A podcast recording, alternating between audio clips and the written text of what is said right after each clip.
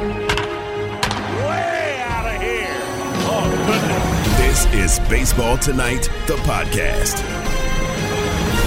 This is the Baseball Tonight podcast for Friday, May 27th, 2022. And today will be better than yesterday. Producing from his home studio in his new home in the foothills of Connecticut is Taylor Schwenk. I'm working from my home in New York.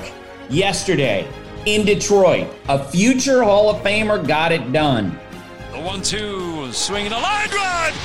Base hit into center. Tigers win. Schoop scores. They pour out of the dugout.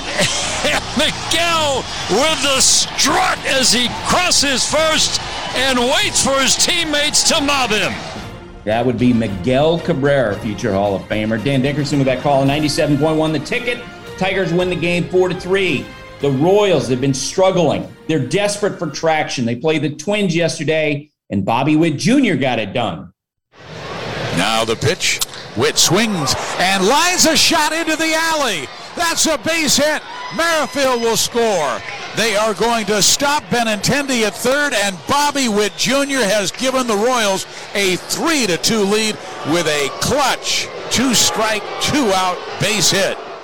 Steve Physioc, 610 KCSP. With that call, the Royals would hold on to win 3 to 2. The ripples from Josh Donaldson's words to Tim Anderson last week and continue to flow outward. On Thursday, Donaldson issued an apology to MLB.com, essentially apologizing to Mrs. Rachel Robinson and the Jackie Robinson family for any distress this incident may have caused.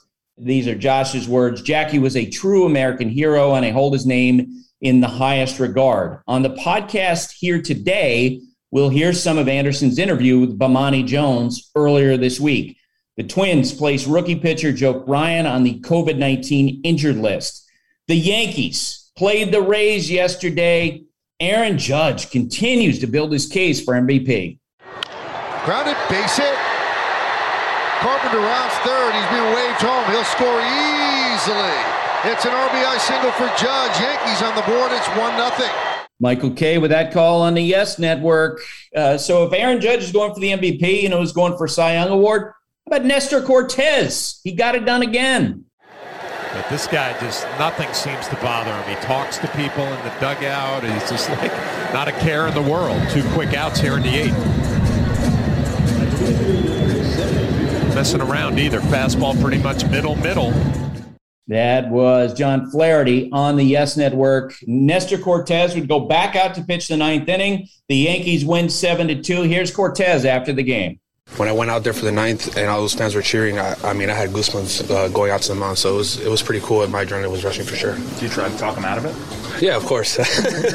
um, he came he came to me in the dugout uh, after the eighth inning. He said, "How do you feel?" I said, "I'm I'm going." He goes, all right. So, you know, and, and when he came up to the mound and, and I told basically told him I got more in me. And he told me, I, I, I know you do, but, you know, if you complete this, it's going to be 120 plus. So, um, and obviously, you know, we're, we're, we're, we're not in a position now to, you know, to go that deep. Before that game, Tampa Bay's Brooks Raley says a shooting in Texas hits close to home. He went to Robb Elementary School where 19 children and two teachers were killed in a mass shooting on Tuesday. These are the words from Raley. I walk those halls so I can imagine what they experience each day, and I'm feeling for that community. It's small and a close knit community, so it's obviously tough. I don't know if there's anything I can do. It's going to take time. In Atlanta last night, Aaron Nola pitched for the Phillies against the Atlanta Braves, and he got help from Odubel Herrera. And the pitch. Swung on, line down the right field line. That's a base hit and going to the corner. In to score is Schwarber. Here comes Realmuto. He is being waved home. And the throw comes way up the line. It's a double for Odubel, and the Phillies extend their lead. It's three to nothing. Scott Franzke, Sports Radio 94 WIP. Nolan was a terrific eight and a third innings. And a reminder, we have the Phillies playing the Mets on Sunday Night Baseball this weekend. Uh, we've got Pete Alonso wearing the microphone. Freddie Freeman is off to a good start in his first season with the Dodgers, but he hasn't hit for a lot of power until Thursday when he went off. 2 2 pitch from Castellanos, and this ball is drilled to right field. heading back to the wall. It is gone. A home run, a three-run shot for Freddie Freeman, and the Dodgers lead it six to nothing.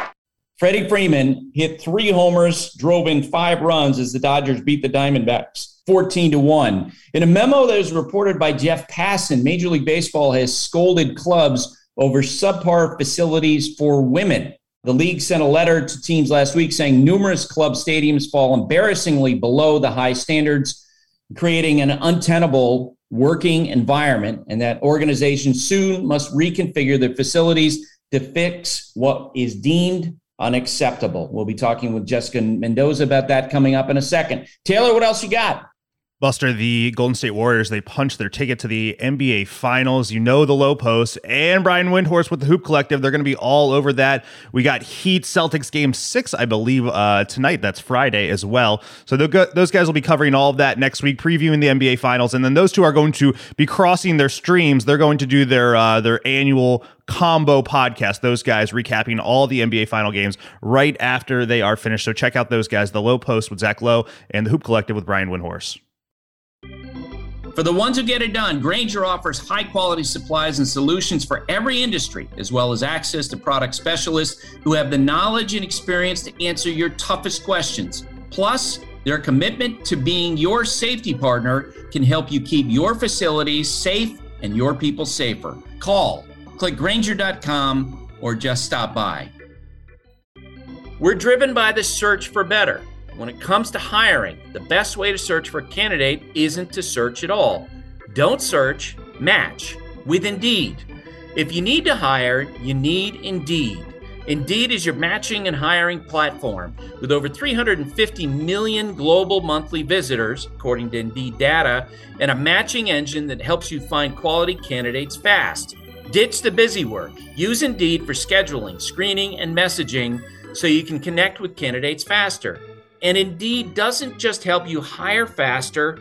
93% of employers agree Indeed delivers the highest quality matches compared to other job sites, according to a recent Indeed survey.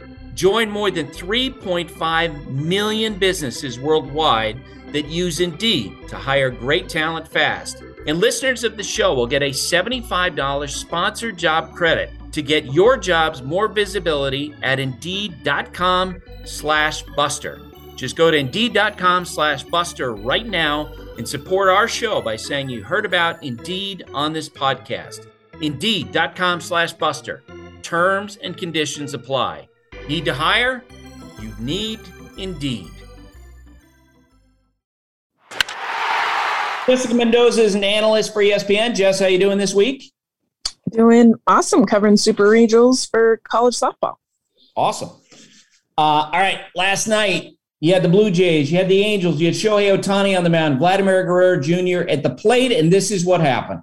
The 1 1, hammered to left field, down the line. It is gone! Off the foul pole, a solo home run for Vladimir Guerrero Jr. He's gone yard in back to back games. So yeah, Vladimir Guerrero Jr. hits a home run of Shohei Ohtani. Jess, you played at a high level. You played in the Olympics in a way that I never did. Uh, I want to ask you internally for Vladimir Guerrero Jr. After losing out in the American League MVP voting last year to Shohei Ohtani, and and and Vladdy Jr. was pretty outspoken this spring about how he felt like he should have gotten more votes. How do you think he felt in that moment? Really freaking good.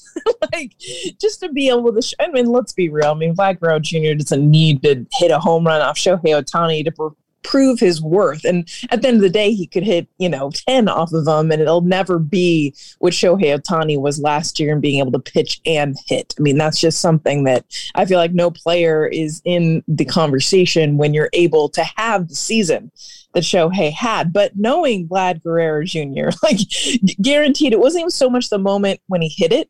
It's the moment that he's walking up to the batter's box because he is that player that wants to be able to just kind of prove continue to prove to everyone you know and and have that opportunity to be like oh yeah you think this guy's better than me let me go ahead just like i could almost like feel the smirk on his face of just like uh-huh what do you got shohei let's let's go. And in fact, I could even see Vlad being like, you know, I'll pitch to you next inning, and we'll see who does better. and he was suppressing a grin, I think, probably as he was rounding the bases. What was the most uh, the moment when you felt like you uh, were most pleased in sticking it to an opposing pitcher? with a big head. Tell me, walk me back to that when you were, you know, you swing the bat, you know you got the best of the pitcher, and you run into first base, and and it's not only like, all right, I got a great hit, but it was also like, oh, take that. Yeah, I mean, there's a few of those um, where you just feel. Yes, I know. So, what's your favorite one?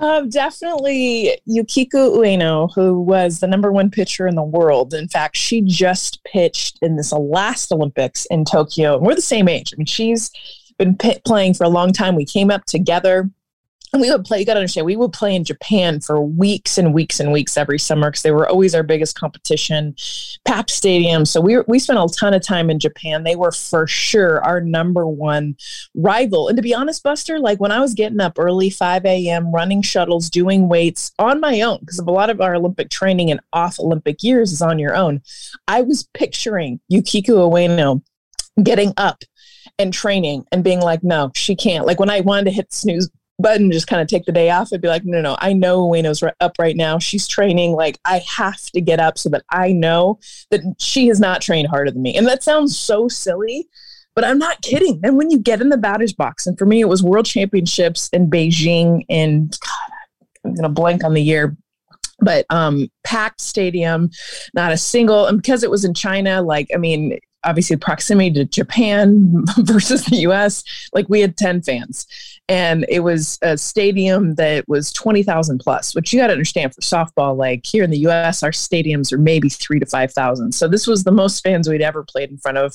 10 people are cheering for us, everyone else is cheering for them. And I stepped in the box against Ueno, and I just remember almost grinning because I was like, girl, like you have no idea how much you've helped me like train, like become the best. And it's because of this moment right here. And I just, I got you, girl. Like, there's no way you're going to beat me. But, you know, like the first pitch, she did beat me. She threw me. So she, no one threw harder in the world. She threw like seven, I mean, just equivalent to like 103.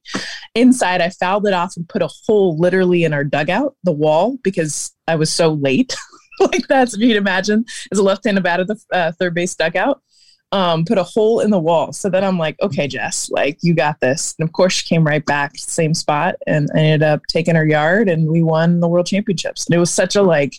It's the only time I've ever celebrated running around the bases. I was like that person, no matter what the home run, just kind of did my thing, act like you've been there before kind of thing. This one I didn't. I was like jumping around the bases, going absolutely crazy. All right. Did you look at her as you made the circle around the bases? Uh, you know, I did right as soon as I because it got out quick. I, I hit it like a line drive, and I remember as like I was like two steps out, and I just wanted to see her react. It wasn't like a look at her like to show her up. It was more of like I just needed that mental image of like her head down for a moment to kind of be like, yes, like I got her. Man, uh, I don't know if I want to play wiffle ball against you anymore. All right. so, someone you can be hard on yourself. Somebody else who's also really hard on himself is Mookie Betts. I think the first year he made, uh, uh, first year that he sort of emerged as a star during the All Star break. I remember hearing stories, uh, you know, because you go up to players and say, "Hey, what'd you do during the break?" If they're not All Stars. And what I heard about Mookie Betts was that he was in a batting cage for three days. he was trying to find himself, which I was like, well, that's classic Mookie. Tell me about that. Yeah, I mean, honestly, like being around him in April and just, you know, his quote unquote struggles. I mean, it was like a two week slump and slump, like, I mean, he was still battling, of course, defensively, all the things, right? He's still a great player, but it, you know, my work now with the Dodgers getting a little bit more inside, like hearing, and uh, in that even slump period, I remember he had a game where he still had like two home runs, and he immediately started talking about the pitcher that he'd be facing the next day and how he wasn't sure how he was going to do. And Buster, you know this, like the best players that you've covered over the last 30, 40 years can sometimes be the most insecure in their own ability, like the inability to look themselves in the mirror and see that the talent that everyone in the world sees. And Mookie Betts is one of those. And I would just like jaw drop be like Mookie, like you know, like you just hit two home runs today, like but it was that like feeling of just like I got to come out tomorrow and and do this again and do this again and do this again. Otherwise, I am I am below my expectation of myself. And that I mean to see him in the month of May, it's it's hard work, but it's also just that constant grind for him um, to be able to to go out and prove what he believes he can do. Now, I I do know the smile I'm seeing on his face right now, Buster. Of course, I mean, who wouldn't be smiling? what nine home runs and like the way that he's played. But I think he's really also trying to make a better effort to enjoy this game and have fun. Um, and that's something you know, getting married in the off season and you know his his baby girl at home and just being able to kind of enjoy all of it and not be so hard on himself. Yeah, two examples of what you're talking about in terms of confidence. Uh, two people you and I uh, very familiar with. Uh, on one end of the spectrum, without a doubt, the most confident position player I was ever around was Derek Jeter, who woke up every day knowing that he was going to win. Like he assumed he was going to get hits. You know, the, he would always famously in his first plate appearance, he'd come back to the dugout. He could get blown away, strike out, have a terrible swing, and he'd go back to the dugout and he'd say to his teammates, "Yeah, he ain't got crap." In so many words to his uh, and on the opposite end of that spectrum was Alex Rodriguez, who you I know both well, where you know he as great as Alex was as a player, day in and day out, it was tough for him. You know, I remember hearing a story when he was with the Rangers. He went five for five, and he asked one of his teammates, "Hey, how does my swing look?" you know, and, and, that's you're right. Different, even great players can have those doubts. Uh, one guy who is like that too and is always sort of fretting a little bit is Freddie Freeman. And I, have noticed this over the last month, Jess. Uh, the Atlanta Braves have a tremendous first baseman in Matt Olson, who they traded for and signed to a long term deal right after they uh, felt like Freddie Freeman was going to leave the team. And Matt Olson is a terrific player. But man, watching the Braves day in and day out, I feel like that Freddie was really the anchor of consistent at bats for that group. Like you got Austin Riley as a young player, he's going up and down, and Ron Acuna Jr., he's going up and down, and Dansby Swanson started out terribly, and he's been swinging the bat uh, well of late. And it just feels like now that he's not there, like, man, the, Freddie Freeman was that guy every day, no matter the pitcher, no matter the situation, he was always going to be that consistent approach with his at bats. Do you buy it or no? Yeah, well, he's that median. Like he's that the the simplicity of the way that he plays the game brings everyone back. So you're going to have your eccentric players that are going to be like loud and out there and the personality, but then like also have the low lows and kind of are up and down. And I think that's fine as long as one of your key components. So it can't be you know bullpen pitcher. It's somebody that's literally you know part of your starting lineup, part of your everyday.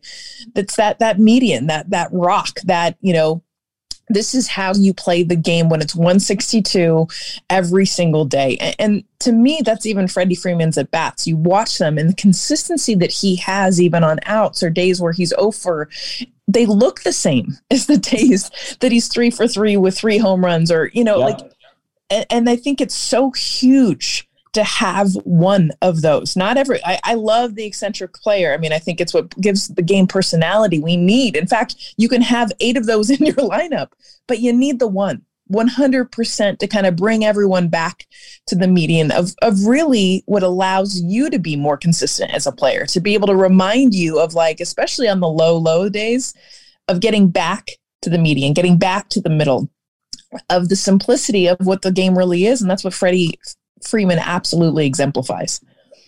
We noted at the top of the show the letter that was sent by Major League Baseball to teams last week, basically saying they had fallen far short of expectations uh, for creating a working environment for women. Uh-huh. And they mentioned that you know they have to do things like get a restroom and have a place where you can have a shower, uh, uh that sort of thing going forward. What'd you make of all that when you read the uh, the details?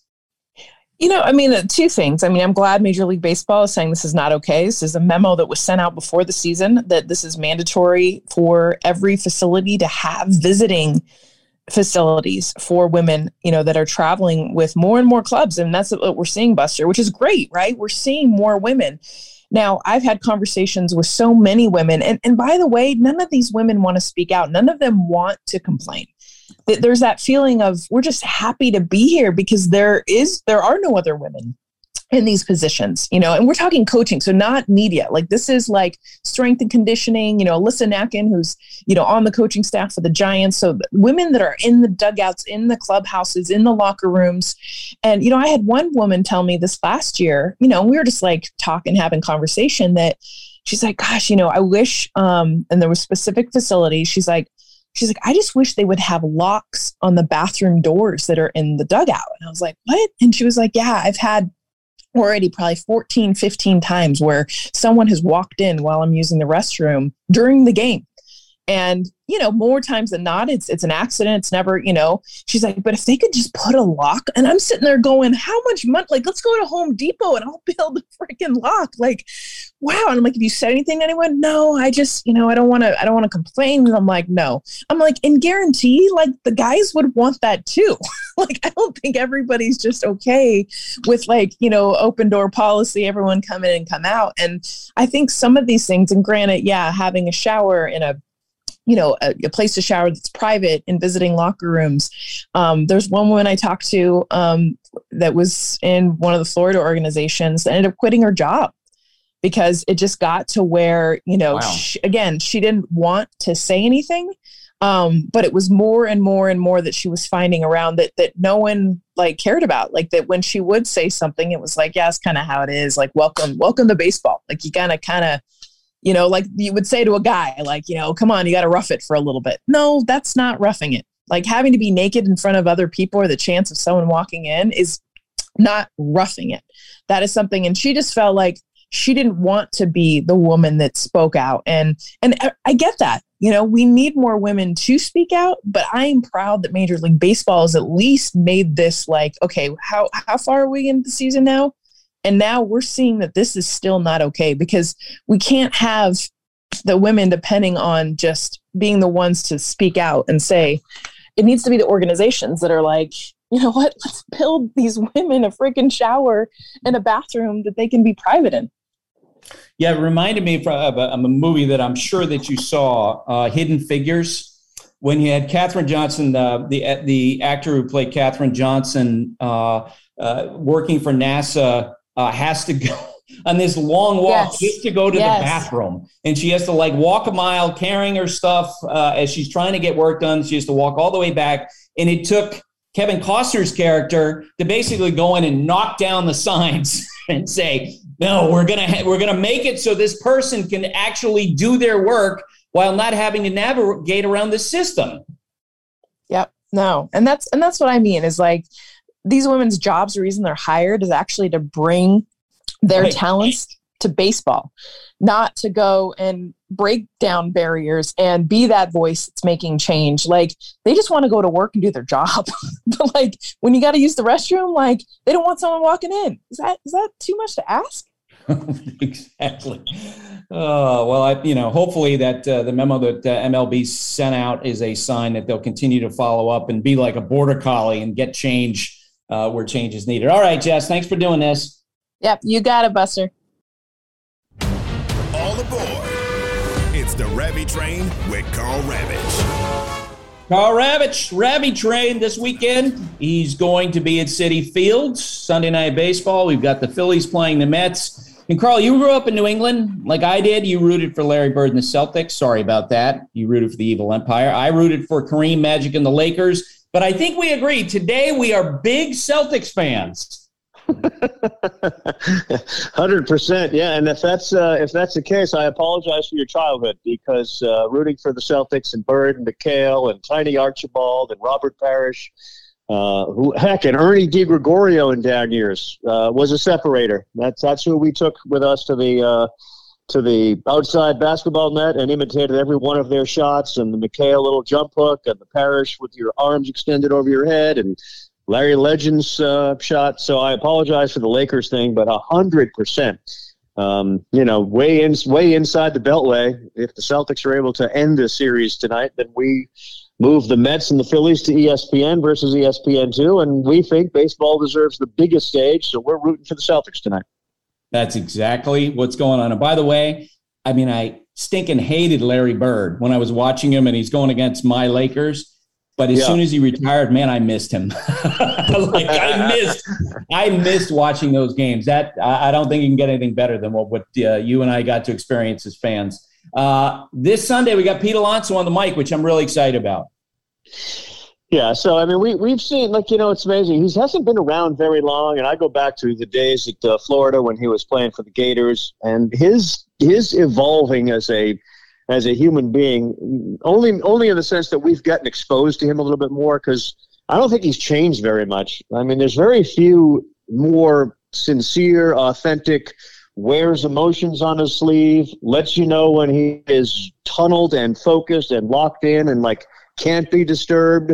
Um, you know, went through the terrible car accident in the spring and again humanized himself when he acknowledged to his team, like, I'm really having a hard time sleeping with this. And, you know, my wife saw it all and, and, and the vulnerability. And yet he's, you know, he's performing at a level that to me deserves conversation in the same breath as Aaron Judge does. I mean, we talk about challenges. The Mets have recently been challenged by the Yankees and obviously all their World Series, but he he's uniquely positioned because of Aaron Judge. Like best power hitter in baseball plays right across the town, and yet your numbers are very similar, and you are responsible for for the power on your team, and he's delivering. So I think in a, in a weird way, the polar bear is is under underappreciated, under recognized, overshadowed. I don't know what the word is, but uh, we lo- I love the guy, and I I think he deserves a little bit more attention. Yeah, no, I agree with you 100%. And we are going to give him that attention over the weekend. The Mets are funny. You know, I didn't look at the, the updated numbers this morning, but I know going into Thursday's game, they were second in the big leagues in total runs scored. And yet, you know, when you look at the names in the lineup, it's not like you sit there and go, yeah, that, uh, you know, that team reminds me of the, the Murderers Row 27 Yankees or, you know, those Red Sox teams with Ortiz and, and Manny Ramirez. Uh, it looks like you got like Pete Alonso and this unbelievable supporting cast of consistency of guys who get on base. Well, they, you know, they're to me they're a lot more athletic than they've been. Uh, yep. You know, Marte changes things, so they run the bases. McNeil's been really, really good. Um, Brandon they Nimmo. just are different. Yeah, Brandon Nimmo. They're just different than the Conforto teams, and this is nothing against Conforto, but th- there was sort of a plodding nature, and Alonso was part of that plodding nature. To be honest with you, because they all seem to be that way. Look, Lindor's having a much better year. McNeil is hitting. Mark Canha is a terrific addition. Uh, they're pitching better. Uh, Max Scherzer just changes the entire appearance of a team, whether he's hurt or not.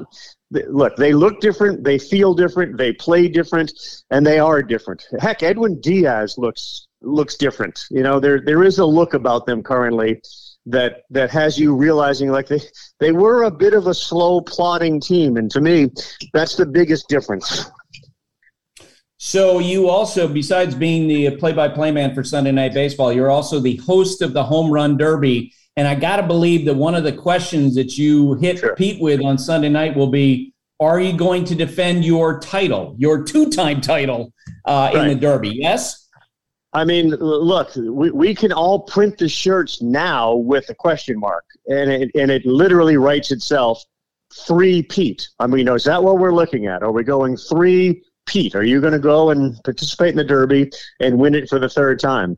Of course, that's that's going to come up, and it's Uh, look. I've always maintained that the defending champion, barring injury, needs to be in it anyway. Like you have to defend your your title. They do that on the golf tour. If you're if you're the defending champion, you're automatically coming back, and you're trying to win it again. I mean, it it, it literally gets you a, an invite back to that event, and it gets you exemptions on the PGA Tour. You win the Derby.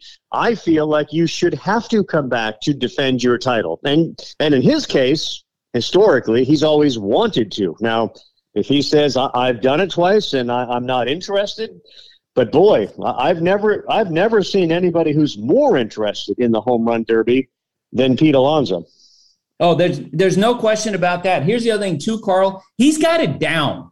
Like whoever uh you know what whoever else is in it, and I'm assuming like you that Pete is going to be in it. Whoever else is in it, it's not only a question of you know who has the most power, but who has the event down? Who can do it well enough to beat Pete? Because someone's going to have to take it away from him, right?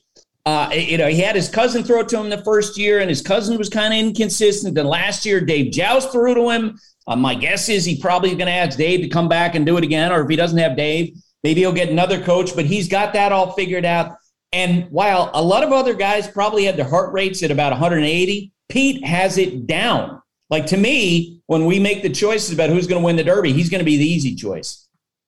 Yeah, Buster. I mean, he he came on and sat with us after his round, and it was like a man in a trance. Uh, you, you, know, there was sort of a there was a there was a field around him you couldn't penetrate. You would just he would just stare at you because he was he was that locked in. And I think a lot of the I think most of the people that participate in it you know, from from Josh Hamilton to Aaron Judge to Giancarlo Stanton to Bryce Harper, we, we've seen guys kind of lock in during a round, but then they're just gassed and tired. And he, he came over to the set, and you're like, you're you're like you're still at the plate. Nothing's changed. You, if a pitch came, you'd whack it 400 feet. That that's kind of the mode he lived in. I'm not sure.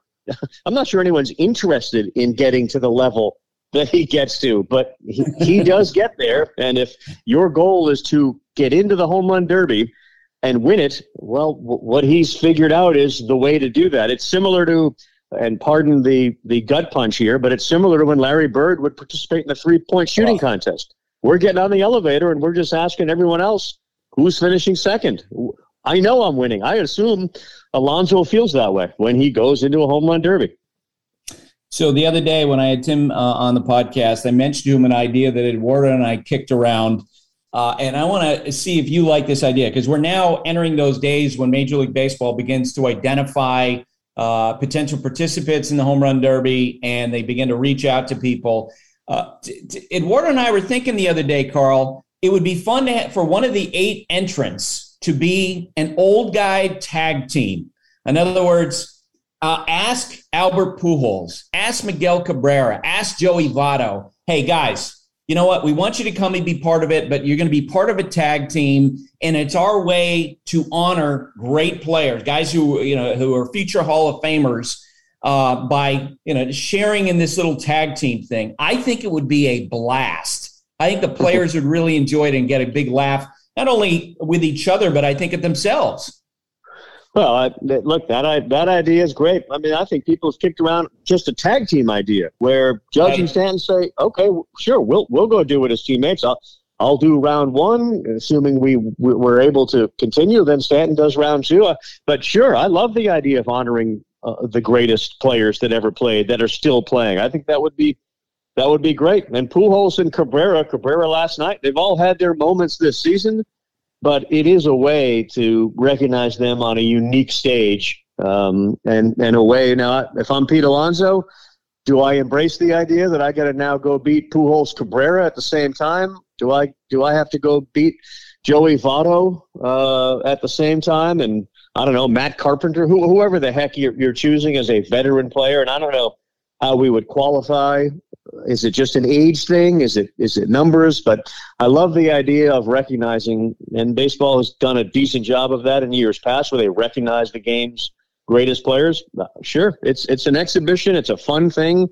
Why not celebrate? I, am I'm, I'm on board with that. I'm on board with anything that, with regards to the home run derby because I think it is such a really cool event. In a lot of ways, you and I talk about Little League World Series. The home run derby does the same thing. It it transcends and breaks just uh, you know the people that are generally watching the sport and invites a whole a whole new group in for one night. I'm just imagining that scene. I imagine Albert leading a tag team of old guys, uh, and, and, he's 45 seconds into it. He's hit six home runs, and he is gassed. And he just right. raise, you know, raises his hands, and we would all get a laugh as he calls over Miguel Cabrera uh, to take over for the next 45 seconds. I think it would be a lot of fun. Uh, speaking of Joey Votto, the last couple days, he's had a couple of dust ups with Rowan Wick of the Chicago Cubs. Uh, in the game two days ago, Wick said something to Votto after a walk with colorful language. Uh, he, he said what Wick told reporters was nice bat flip, except we also know by looking at the replay of it that he added a 12 letter word, Karl. Uh, and it led to a back and forth. When Votto got to first, he started yelling at Wick, like, come on. Well, then yesterday, you had Wick pitching to Votto, and this happened. Swing and a miss. Votto done on strikes. And Votto has some words as he goes a third of the way down the line. Contreras exchange words. Votto drops the back. Contreras strides toward Votto. Votto's taking the gear off. Contreras taps him on his hip. Delino DeShields coming in, hand motioning Contreras to get away. The umpires now intercede. And Rowan Wick, who had started walking away, twisted back. He stopped by an umpire, left side of the circle. So what happened, Karl, was that after the strikeout, you know, Votto swings and misses, and he drops his head. He starts moving toward first base because at the end of the half inning, and Wick looks right at him and yells, "F yeah!" And then Votto's like looking at Contreras, like, "Really? We're going to do this again?" I hope somebody talks to Wick and say, "Can you please check yourself? You got a future Hall of Famer that you're yelling at. Get over, get over yourself." What'd you think of all that? I, you know, I think that I think that Joey Votto's uh, current personality and his social media and things like that, which I honestly love. Uh, I appreciate the personality. I, I think there are there are times where you're going to venture out there and you're going to invite some type of reaction. And I think that in the case of Votto, he hit a home run. Um, and then there was then there was the ball thrown at him, and even Joey acknowledged like this is part of the game. Like it can be a more enjoyable part of the game. In, in an odd way, he seems to be suggesting this is okay. This is what we've grown up with. Let's not overreact to it. But I didn't want to sit there and be be screamed at, and I'm going to scream back. And other nights I won't. And I, I think that there's all sorts of, and for some reason, having Wick be the last name of the guy that lit the fuse or was involved with the fuse being lit, there's something there too. Um, but I, I think Joey's in a position to to play to it, to ignore it. And last, you know, this this series feels like, yeah, I'm all in on it. What what the heck? We're not going anywhere as a team. Uh, I'm continuing to. This isn't a brand identity thing, but sure, this will be another another layer to the Joey Votto 2022 uh, personality, which again I embrace. I, am I'm, I'm good with it, and that's competition. I, I we started with the Celtics Lakers. You, you, don't think that stuff was going on when they were playing? I mean, I, am whatever. It is what it is. I, I'm good with it. And by the way, those two teams doesn't hurt doesn't hurt their game. They they, they can afford it. They need it. They're they're they're not they're really not a, a great thing to go watch if you're playing nine innings and you don't have anything going on. Uh, I'm fine with it. Lighten it up. Yeah, fire I, it up.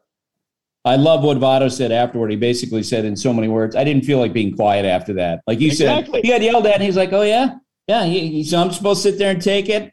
Well, he starts yelling back at him, and then the thing goes on. Last one for you: uh, the Red Sox offense. Trevor Story, seven homers in seven days. It has been a complete turnaround, not only for Trevor Story, but the uh, the entire offense. Karl, uh, from April 8th to May 9th, they were 10 and 19. They had a 228 batting average, 279 on base percentage, 342 slugging percentage a total of 16 home runs in those 29 games. They averaged 3.3 runs per game. And folks like me were talking about, well, you know what? Will they trade Xander Bogaerts? Will they do a sell off? Because they look awful.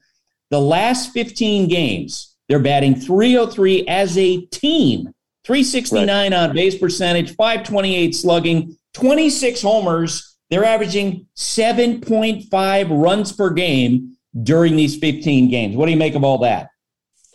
Well, I think I think there's a couple of things going on. I'm not going to subscribe to the Alex Cora shaving the beard, and that was a difference maker. But we all know baseball, and when there's something that changes, if that's going to turn the, the ship around, perfect. Then that's what it is. Uh, Cora shaved, and now we're we're playing better. Uh, he also alluded to the fact that we are being um, not selective nearly enough. We're not swinging the pitches in the zone. We're not making hard contact, and all of those things flipped when they became a little more patient to plate. They forced the pitchers to throw the ball in the zone, and and Trevor Story is being Trevor Story. Uh, you know, if if nothing else, the tap on the shoulder for all of us involved with baseball has been this is 162 games, not 40 games. Uh, Dansby Swanson could not hit when the season started. He's one of the hottest hitters in baseball. He's certainly one of the hottest Braves. The Red Sox were awful. Trevor Story was was being set to be shipped out of town back to Colorado. Trevor Story is still Trevor Story. J- and, and in the Red Sox case, it's contagious. JD Martinez in 22 games in the month of May is hitting 443, 485, 670 with four homers and 13 RBIs. What does Story have? 21 runs batted in in seven games. Story's going to going to break Ted Williams' record for RBIs in a month.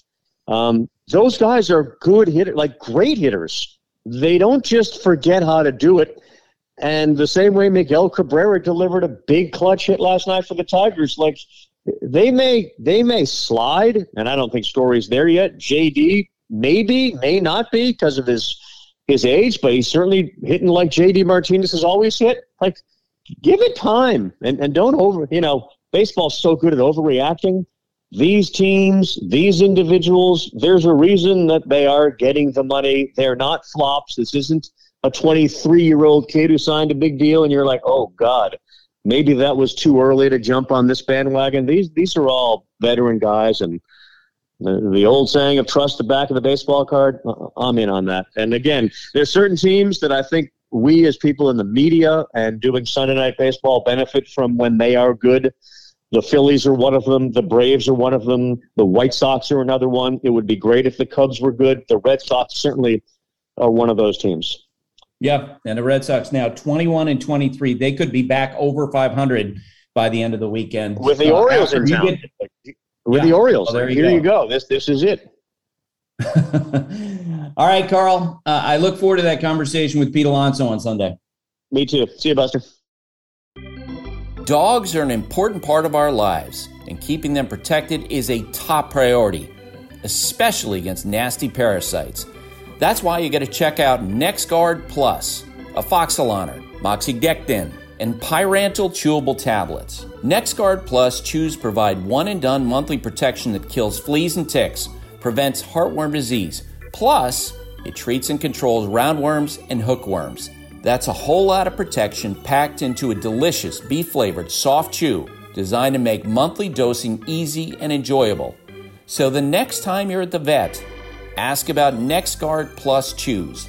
They're the one and done monthly parasite protection you want for your dog. Used with caution in dogs with a history of seizures or neurological disorders. Dogs should be tested for existing heartworm infection prior to starting preventive. You can now stream the most MLB games on DirecTV without a satellite dish. Yes, the clutch hits, the strikeouts, grand salamis, web gems, with nothing on your roof. So whoever's up there, whether it's roofers, Santa, birds, old-timey chimney sweeps, moody teenagers, thrill-seeking raccoons, you name it, they won't find a satellite dish. But you will find your MLB games on DirecTV. That means DirecTV is your home for baseball this season. Root, root, root with nothing on your roof. Call 1 800 DirecTV or visit directv.com. Sign up today. Claim based on total games carried on sports networks. Sports availability varies by zip code and requires choice package. Jumping into the numbers. This is Hembo Knows on Baseball Tonight. Hembo, of course, is Paul Hembekides, a researcher at ESPN who is a honcho on the show Get Up. And Hembo, um, you know, every year you make really crazy picks. Like you had Albert Pujols hitting what 80 home runs this year or something like that. I, I picked Dylan Cease to win the American League Cy Young Award. I'm feeling pretty smart about that. And you should, Buster. Despite the fact that his run prevention isn't quite there, I'm going to give you one number that I think you'll really like that's illustrative of sort of the dominant pitcher that he has become. But I'm going to take you back a few years to get there first, because there are any number of reasons why peak Pedro Martinez was the best pitcher I ever saw. But the number one reason, for my money at least, was the difference in velocity between that overpowering fastball and his off speed mix. Enter Dylan Cease. And Buster, you tweeted about this a few weeks ago. Right now, there is an 18 and a half mile per hour difference between wow. his fastball and his changeup. That is the largest gap of its kind by nearly three miles per hour in baseball this season. He ranks seventh in average fastball velo and dead last, 52nd among 52 qualified pitchers in average changeup velo. That obviously has just made him unhittable. He's on pace to have the highest strikeout rate in his league for the second straight season. Like I said, I think the run prevention will come around, and the Cy Young Award, I think, is well within his grasp. Yeah, I think casual baseball fans are going to get to know his name uh, sometime this year or next year, but he is right on the cusp of being a superstar. All right. Uh, if Dylan Cease is one of the main candidates for American League Cy Young Award, there's no doubt that the front runner, in my opinion, right now for American League MVP would be Aaron Judge. Uh, he bet on himself big, turning down the $213.5 million offer from the New York Yankees. Uh, people around baseball thought he was crazy. He's going to go into free agency in the fall, and already a lot of people are wondering who is going to be in position to take a, a, uh, a, a run at him as a free agent. Yeah, so Buster, I have taken the role of odds maker here, and I have identified the top three teams in the Aaron Judge sweepstakes based on a variety of factors. I'm still going to put the Yankees as the odds on favorite to land him because they have exclusive negotiating rights until the day that he hits free agency. He knows he can hit there. He knows the fan base adores him there, and he knows the impact that being a Yankee will have on his legacy. And so, because he's a Yankee, to me, they still have to be first. Number two on my list is the Giants. I would describe the Giants, Buster, as a behemoth lying in wait for Aaron Judge. They have only $413 million on the books in the future. The only teams with less money are Oakland, Cincinnati, Kansas City, and Pittsburgh. Buster, Buster Posey, Obviously, the retirement there means they don't really have a face of the franchise right now, and he has that massive power to overcome their pitcher friendly ballpark. That makes perfect sense to me. And the third team, Buster, that I'll give you is the Chicago Cubs. Now, we know they like to play poor, but Aaron Judge, I think, would accelerate their rebuild and really supercharge that fan base. They rank 22nd in future payroll allocation, which sort of renders them another big market team with financial flexibility. I say Yankees, Giants, and Cubs in that order. Buster Olney, what say you? Yeah, uh, you surprised me. I thought you were going to drop the Mets in there at some point. I just don't. Uh, and believe me, that is a big conversation here on New York Talk Radio, uh, here here where I where I live. And I'm like, I just don't. I think the Mets have other needs. They have other priorities. And here's the other thing too. And and one reason why I don't think he's going to wind up back with the Yankees. I think your list is perfectly reasonable. I wonder if internally the conversation within the Yankees organization is like, look, we gave a great offer to Aaron Judge relative to what other players at that age have been offered. He said no, which is totally his right. You know what? The guy that maybe we should have our eyes on moving forward is Juan Soto. Save your hmm. ammunition financially for Juan Soto. Does that make sense? It does, especially because Aaron Judge doesn't profile as the kind of player, frankly, who is likely to age especially well. And Brian Cashman's a smart guy. He's not going to pay Aaron Judge for value that he has generated. He's going to be paying for future value. And given the fact that there's never been a player in history that big, uh, especially play the outfield, I wouldn't be at all surprised if they don't move off their mark. Who's the most lethal weapon in baseball?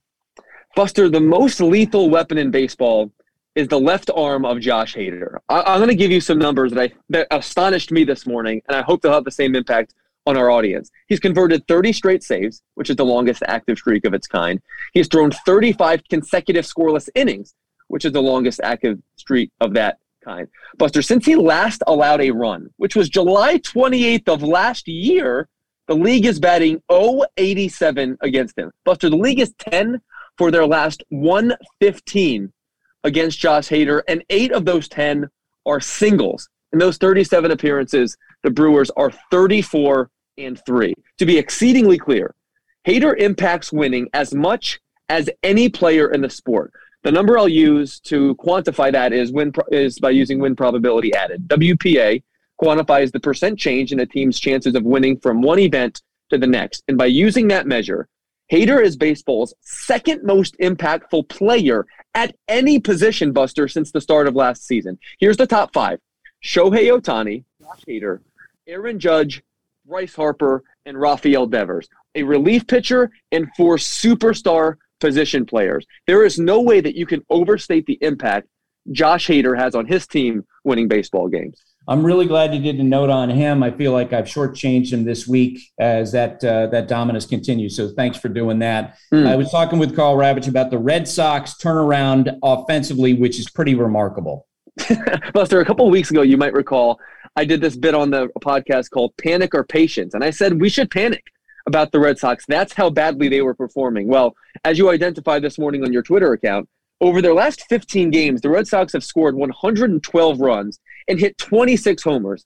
It's been nearly 20 years since they had a stretch that prolific offensively. And I think the most illustrative thing here is that in the three game series against the White Sox that they just finished, they hit six, 363 as a team with 33 runs on 45 hits. They played the White Sox in a three game series earlier this month in which they hit 216 as a team with five runs on 22 hits. It has come fast. And while Trevor Story has obviously got a lot of their credit lately, it's been Devers, Bogaerts, and Martinez, the two, three, four hitters that rudder the ship. Buster, the collective batting average from the Red Sox two, three, four spots in the batting average this year uh, in the lineup this year is 327. A third of their lineup is hitting 327. Right now, JD Martinez is hitting 380. It is unheard of in today's climate to have any collection in your order, especially that uh, you know high a percentage of your at bats with that kind of uh, production. I picked the Red Sox to make the playoffs before the season began.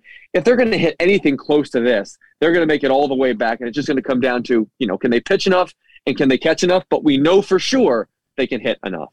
Yeah, I'm going to see the Red Sox play at Fenway Park next Tuesday against the Cincinnati Reds, and that feels like a, a uh, not a great matchup in the moment, given how well the Red Sox are playing. And lastly, you know, the other day, the Baltimore Orioles called up the number one catching, uh, number one prospect in baseball, and Adley Rutschman, uh, someone everybody's excited about. He's got a ton of talent. It's great that he's finally in their lineup. Uh, what jumped out at me in their announcement is someone who covered the Orioles in the 90s was they said, and he will wear number 35. And my thought was, man, Mike Mussina wore number 35. Mike Mussina, now a Hall of Famer who was drafted by the Orioles, played his first 10 years with the Orioles. And I was like, it surprised me because I thought for sure that the, the ownership would basically leave it out going forward. And look, I, I know because I was talking to Peter Angelos at the time that uh, the, the Mike Mussina signed with the Yankees, that he wasn't happy about that decision by Mussina. But as you know, teams typically move on from all that rancor and they just want to honor the best players. And, so I was a little bit surprised that the Orioles backed themselves into a corner by issuing number 35 to the guy who looks like a franchise cornerstone. What do you make of all that?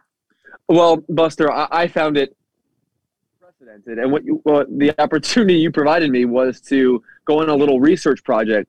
And we asked ourselves, how common was it for a player to play 10 seasons, or especially the first 10 seasons of his career for a franchise, wind up in the Hall of Fame and not have his number retired. You thought it'd be unprecedented, and you wind up being right, Buster. But since 1940, I went back down to back to you know World War II territory here. So since 1940, there are 106 instances in which a Hall of Fame player spent at least 10 seasons with a team, and to date, 100 of those players, 100 of 106, have had their numbers retired with those teams. Now, two of those six players, Jim Kaat and Gil Hodges, will have their numbers retired this summer because they just went into the Hall of Fame, and the four others can be explained off fairly easily.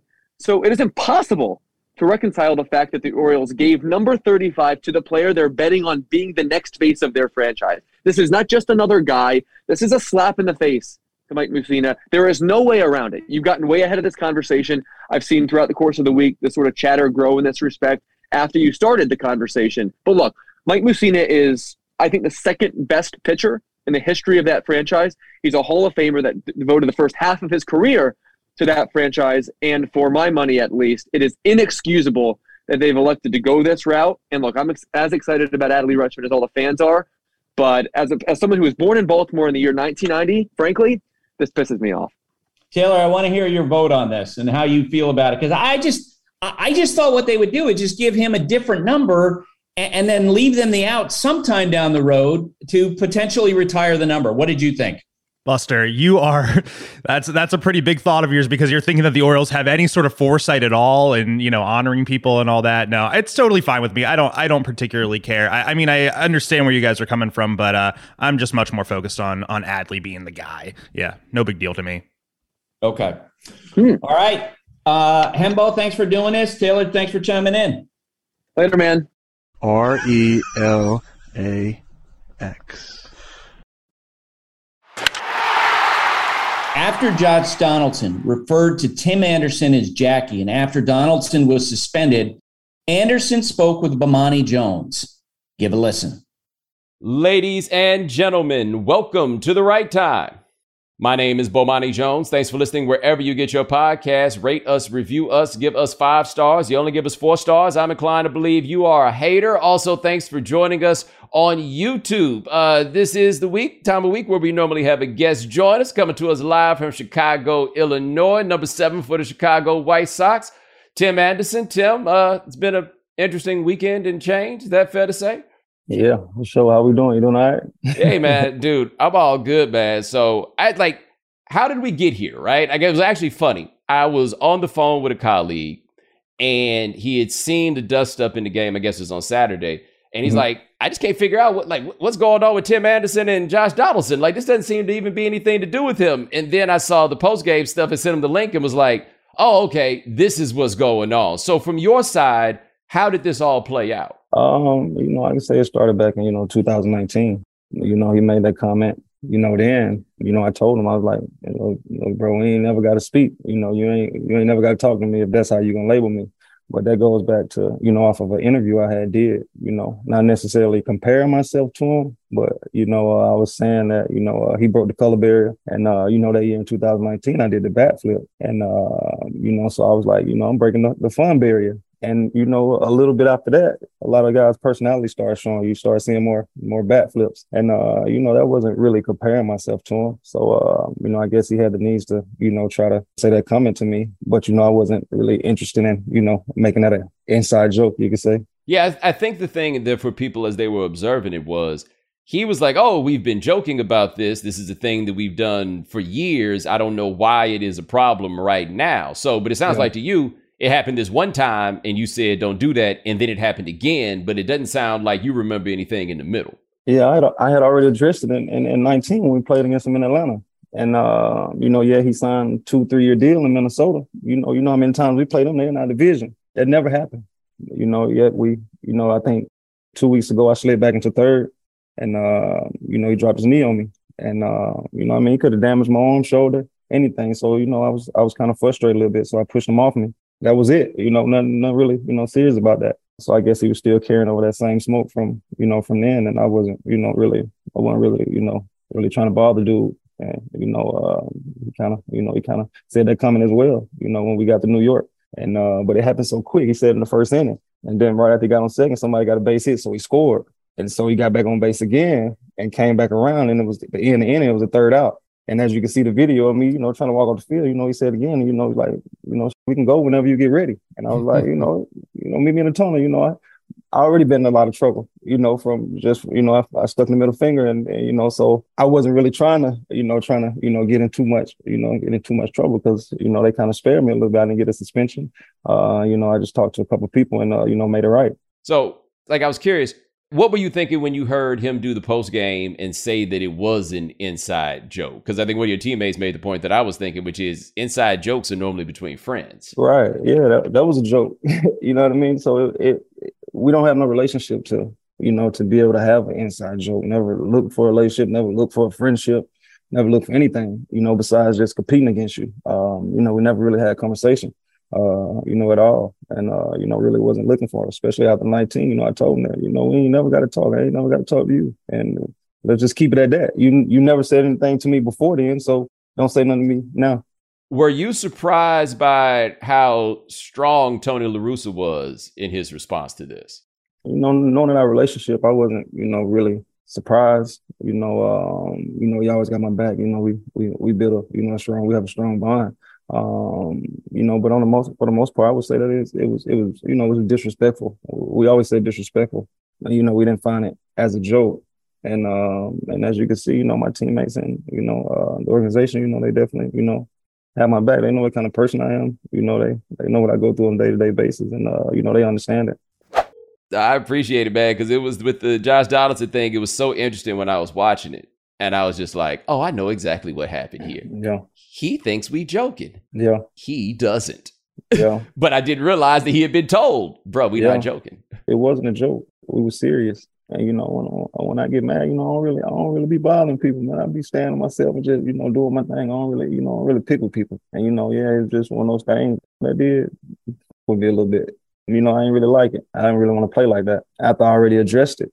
And you know, it, don't it don't happen again for you know for two or three years in, in Minnesota. But yeah, you get to New York, you know, now you want to, you know, now you want to push the button again I thought I already addressed it and told you that, you know, that ain't the vibe, that ain't cool. I want to get one last thing on that before we wrap this up is there are not as many people as there used to be black people playing baseball, but there are really not that many black people covering baseball. So being Tim Anderson and dealing with the media and the people that come in the clubhouse on a regular basis, like in a situation like this, do you feel uncomfortable or like a difficulty in dealing with media? Because I think there are a lot of people who, even if they mean well, they can't see what I can see when they look at this because they don't have that experience. And so, how does that affect you when it's time to talk to media about this stuff? Because you ultimately do have to do it. Yeah. I mean, you just be very careful with, you know, how you word things, you know, nowadays, and especially so many media outlets in the locker room, you just got to be smart with, with what you say. And don't forget that you always the driver of the conversation, that you always drive whatever the topic is. You can give them what you really want or you can give them less. You know, I gave them less. I just touched on it, but I knew that I was going to link with you, that I'll be able to be comfortable in a comfortable setting to be able to, you know, really tell what's really going on. So it's just the fact of, you know, you always control the situation and however you want to go about it, you choose. And that's something that I've been, you know, very good and, and, and very selective on is picking and choosing as who I want to talk to. And that's why I wrote you. I was like, man, you know, let's chop it up. Cause I know that I could be comfortable and I could really have a good conversation bouncing off of you to really, you know, let the people understand, you know, where I'm coming from and, and what I mean. Well, dude, I greatly appreciate it. And since you weren't able to say it before, I'll just say here to you, Mr. Michael Pineda apparently you don't want no problems uh, with Tim Anderson. This this this hasn't this hadn't worked out so well for you. Let's, let, us see let's see let, let's see who else. Oh, Nick Pivetta. No, Nick Pivetta, you doing all right, but Ian Kennedy. Ooh yeah. man. Oh, dang, it wasn't going so good for Felix Hernandez either. You can put that yeah. on your Hall of Fame play. Yeah, you can put Matthew Boyd up there too. on the other hand, you got to do something better with Eduardo Rodriguez you know, that's probably before I even knew, you know, knew my stuff. You know, now I know my stuff. I'm in a good spot. I know my homework and I learn it. So, you know, time present itself again, then, you know, I'll be ready. You know, I ain't gonna say what's gonna happen, but you know, I'll be I'll be well prepared. I'll be real prepared now. Bleacher tweets. Alrighty, Buster. Bleacher tweets for a fine holiday weekend Friday. And we got two tweets here. Julian at I Heart Your Stone writes in Have the Red Sox turned a corner after thumping their Sox counterparts from Chicago? Nothing excites the bats like a good knife twisting from the Rev. Lots of knife twisting from Red Sox fans from uh, to me, which I suppose I deserve. Yeah, you are cited for turning around the Red Sox season, uh, Taylor. How about that? That really depresses me. And then uh, if the Celtics make the NBA Finals, like I'm just going to be apoplectic. I can't stand those Boston teams. God damn it, Buster. uh, last one for the week. Reggie, our friend, a baseball nerd, a weather nerd, baseball Yoda WX writes in Buster. If you are running the Mets after this road trip and more pitching injuries, are you more worried after coming home for six with the Phillies and Nats? It's Dodger at Dodgers for four, at Padres for three, at Angels for three, and home for the Brewers for three more. Woof. That's a that's a slate right there. Yes, the schedule is brutal coming up for the Mets, but they also have the biggest lead of any team in baseball. And yes, they believe that Jacob DeGrom is going to have an impact this year, and Max Scherzer will be back. I know once he gets through that, uh, what, six to eight week timeline that they talked about when he went down with an injury. Alrighty, that does it for Bleacher Tweets. Hashtag Bleacher Tweets on Twitter while you're watching games all weekend. We will not have a show on Monday. We'll be back on Tuesday, likely with Tim Kurkjian and definitely on YouTube. So subscribe to ESPN's YouTube page to watch Buster and friends mix it up. That's it for today. My thanks to Carl, to Jess, to Hembo, to Sarah, and Taylor. Have a great day, everybody. Thanks for listening. Stay safe. And remember, hate and inequality based on skin color is something we need to fight against every single day. And now, two pigeons bemoaning the fact you can stream DirecTV satellite free. DirecTV gives you access to apps like Netflix and live sports right next to each other. I don't get it. Let me put it in pigeon terms. It's like that one amazing dumpster with the old fruits and cardboard all in one place. How am I supposed to keep up with illustrative metaphors when you are making me so hungry? Get live TV and streaming apps together without a satellite. Requires Gemini device and additional paid subscriptions to watch Netflix and other third party apps. Terms and restrictions apply.